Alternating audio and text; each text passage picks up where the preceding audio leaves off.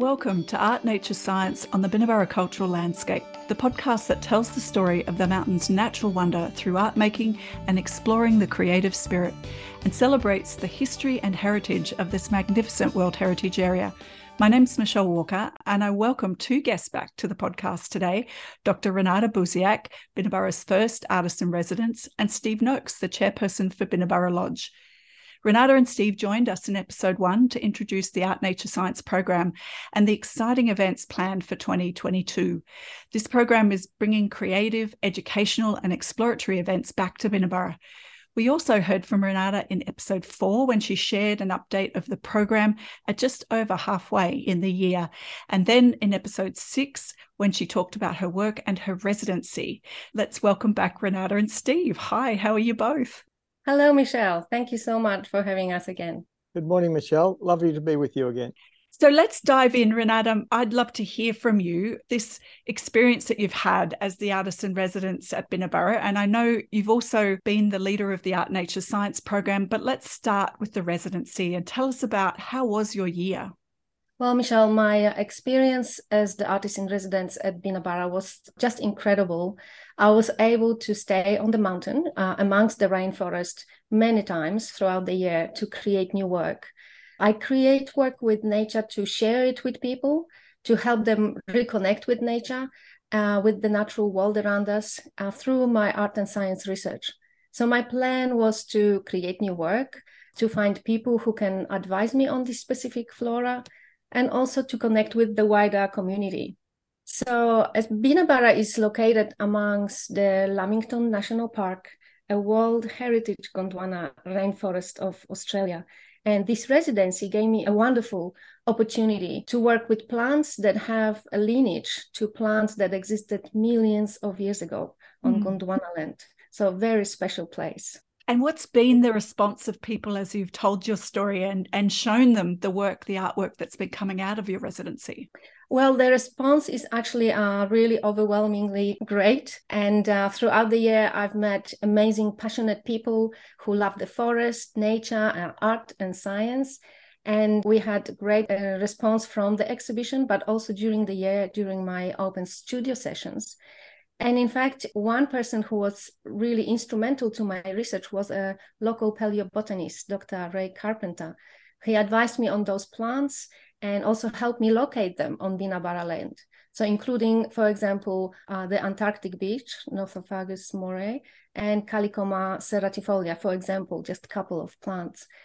Uh, in the previous episodes, I already talked about my biochrome process, which includes collecting plant samples to create work. So I'm really grateful to Binnaburra that um, it made it really possible for me to do that.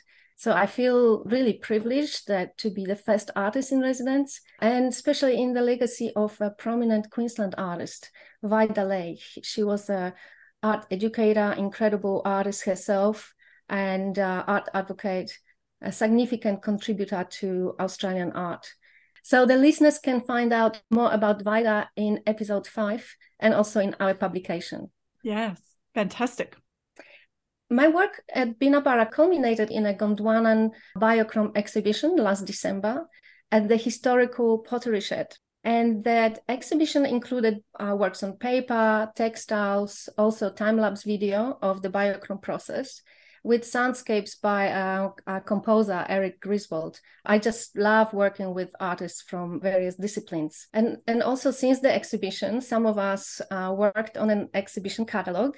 And I'm very happy to say that it will launch uh, on 4th of February at, the, at my final artist talk at Binnaburra. So it includes images from the exhibition, uh, some photographs. It includes an essay by Dr. Jane Fenton Keane and a poem by Vicky Kelleher, and also introduction by you, Steve. So thank you very much for your words. And I'm just really grateful. And I'd like to thank the Binnaburra board and management for giving me this amazing opportunity to learn, to create, and to share my work with the community. And also thanks to uh, Binnaburra Foundation and huge thanks to Nicola Vessel and also to Sue Bernes Price and volunteers for all the support of the artists in residence. Well, I had the great joy of being there for the exhibition opening with you, Renata, and what a beautiful body of work it was. And you know, I got to really enjoy it from all aspects of the the science as well as the visual aesthetics of what you produce. So, congratulations on an awesome body of work. And was there anything else about the residency you'd like to share before we hear about the Art Nature Science program and your team leader role? Well, thank you so much, Michelle. And well, the, the residency actually is finishing, but the artwork will be exhibited uh, later this year in September at the Centre Beaudesert. So I'm very excited that it will stay in the scenic rim, but also will be shared throughout wider community through the center. That sounds terrific. So if anyone's local, keep your eye out and make sure that you know what's happening at Centre Beaudesert for when Renata's exhibition comes around. So, Art Nature Science program was a lot of uh, activities. Let's hear more about your experience as the team leader for the first year. Well, it was a really remarkable year for me as a leader of the Art Nature Science program at Binnaburra. It it was a year of many lessons for myself and I think for everybody involved. The plan was to build a foundation for a program uh, with two co-activities the artist in residence that I just talked about, and also uh, a program of events. So we thought initially that we'll have a few events during the year, but we didn't actually realize that so many people would be interested in being part of the program. So we ended up with almost 30 events during the year. And so we needed a group of volunteers to run them. But in fact, uh, there were three groups of people behind it. First of all, the Binnaburra staff, Secondly, the volunteers, and we had about 25 during the year. And also the third group of was contributors to the program through events, through uh, the book and the podcast. So because we had an amazing group of volunteers who were very passionate, very hardworking, and with incredible skills in diverse disciplines, we were able to publish a book with 40 contributors. And also in those contributors actually include some of the volunteers and um, guests as well as uh, contributors to events. And we also were able to launch this podcast with you michelle. So thank you so much for hosting and managing it and sharing so many stories. So perhaps if you could maybe share your experience as the podcast manager the host as a contributor to the events as well as the publication that's always great, isn't it? When a host gets the question. I actually thoroughly enjoyed last year, Renata and Steve. You, as you probably know, because we've had this conversation, it was a terrific reinvigoration of the creative and science conversations and activities on the mountain. And I just felt really excited to be a part of it and to be able to contribute some aspects of things that I've been doing for the last couple of years I, I, ran two workshops, which were absolutely delightful. We had a terrific group of participants and some volunteers that joined in.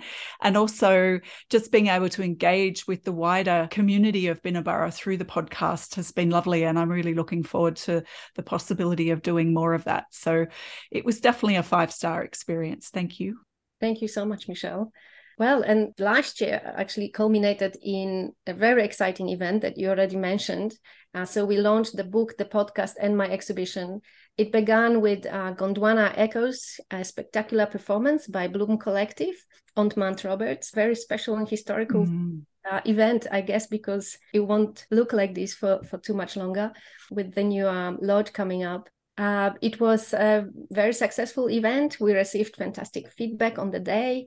Uh, we sold a lot of books. And also, we conducted community consultations afterwards uh, about the program and got absolutely fabulous feedback that will really help the new leaders and, and facilitators to take in into consideration for future events. And also, it's great to see that so much interest is in the program for yes. facilitating and also participating. So again, I'm really thankful for the opportunity to lead this program this year and to work with incredible people to learn a lot from everybody and um, i'd like to thank all the contributors for their hard work uh, because you know it wouldn't actually happen without everybody involved and and of course special thanks again to binnaburra lodge and the foundation for their faith in the program and also for their support Thank you. So, Steve, we've heard that there was a tremendous amount of energy generated on the mountain with Renata during her residency and the community coming around and learning about what she's doing with her artwork and learning more about the Gondwana plants on Lamington and Binnaburra.